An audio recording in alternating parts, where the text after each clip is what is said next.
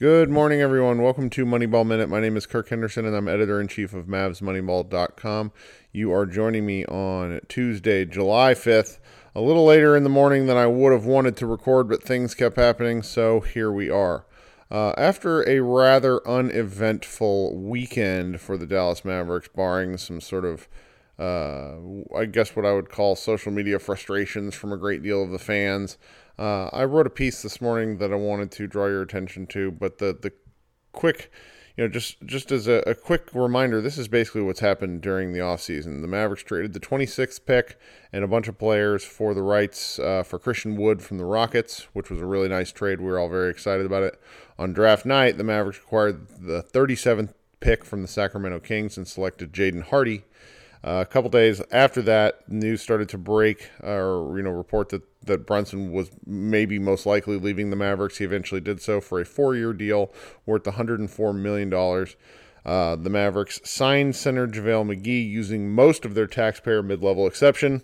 The other portion is expected to go to Jaden Hardy so that they can give him longer than I think what like the, the two year deal that a lot of, of um, second rounders get. Uh, the Mavericks signed Theo Pinson to a contract. He was not eligible for a two way. Plus, he's 26, going on 27 years old, so it didn't really make a lot of sense for him to be a two way guy, anyways, just from a logistics standpoint. Not to mention, as I said, he couldn't do it. Um, then I guess the the closest thing to to news that happened over the weekend was Goran Dragic signing uh, with the Chicago Bulls, and that sort of sent a, a, a fair number of Mavericks fans into a tizzy because the Mavericks have been associated with Goran Dragic four times. I hosted a Greenroom, uh, I'm sorry, Spotify Live that is now up about two hours long where we talked about a lot of this stuff. Uh, go give it a listen if you haven't. Yesterday, Frank Ntilikina's contract also finalized. So at the moment, the Mavericks are, you know, coming off a Western Conference Finals run where thus far in the offseason they lost uh, what was probably their second best player uh, for nothing. And they have signed a center in JaVale McGee, who they effectively played off the floor against the Phoenix Suns, where Bismack Biyombo ended up eating up his minutes. Uh, the Jaden uh, the Jaden Hardy pick is fun. That'll be, you know, we'll get to see him in action a little bit later this week in summer league. So that's something. And then we're we're largely just sort of sitting here. The Mavericks have one open draft or uh, one open roster spot um, which some teams go into the season with an open roster spot for various reasons. Los Angeles Lakers have done that with LeBron James a couple of times. Um, I, I at the moment it seems like everybody in the league is waiting for the next big domino to fall. Those dominoes are uh, Kyrie Irving, who opted into his player deal but basically doesn't want to play for the Nets.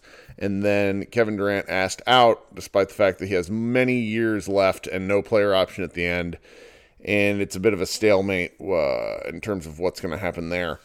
So I suppose what what if I were a betting guy, I would say that the Mavericks are waiting to to see what happens from the fallout from that deal. I know a lot of fans are hoping the Mavericks will get in on that deal, but there's really not uh, a straightforward way for that to happen.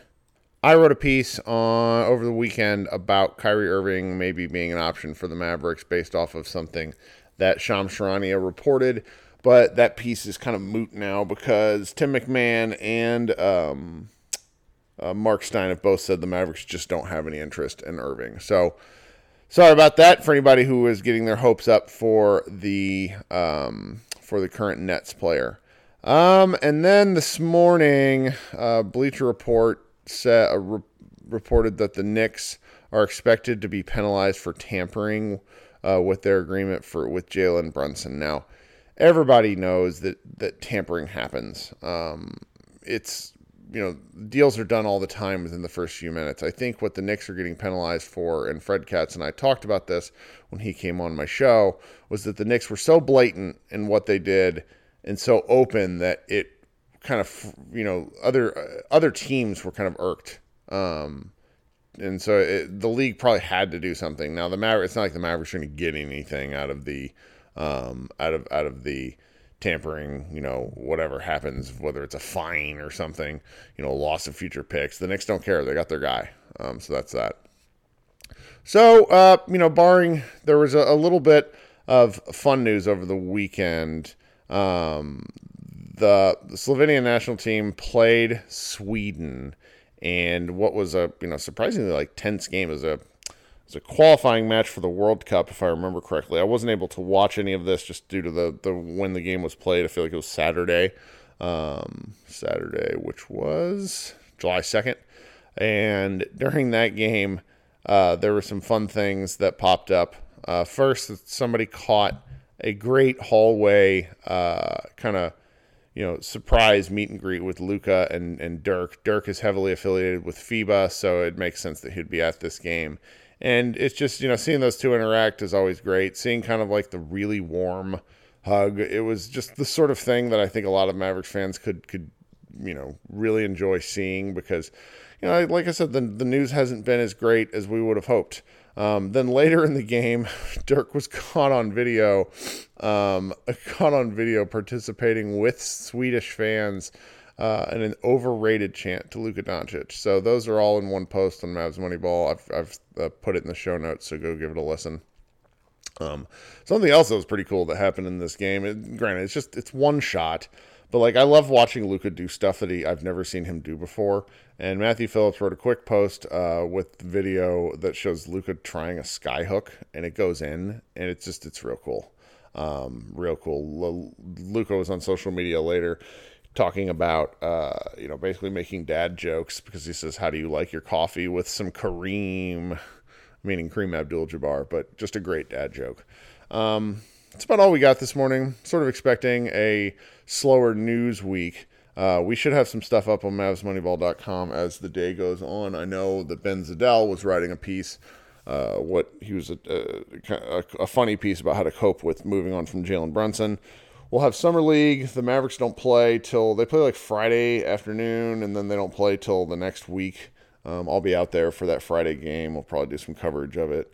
Uh, you know, we'll we'll see what we can sort of squeeze out uh, from this fruit right now, just in, in terms of juice for the Mavericks.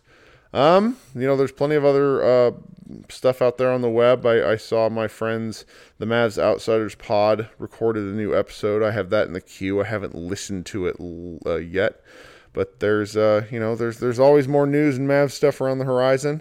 I'll try to be back at some point later this week for maybe a different update, see if there's anything else interesting I can point you to. Otherwise, you guys enjoy the rest of your hopefully short week for those of you in America. Everybody have a good Tuesday.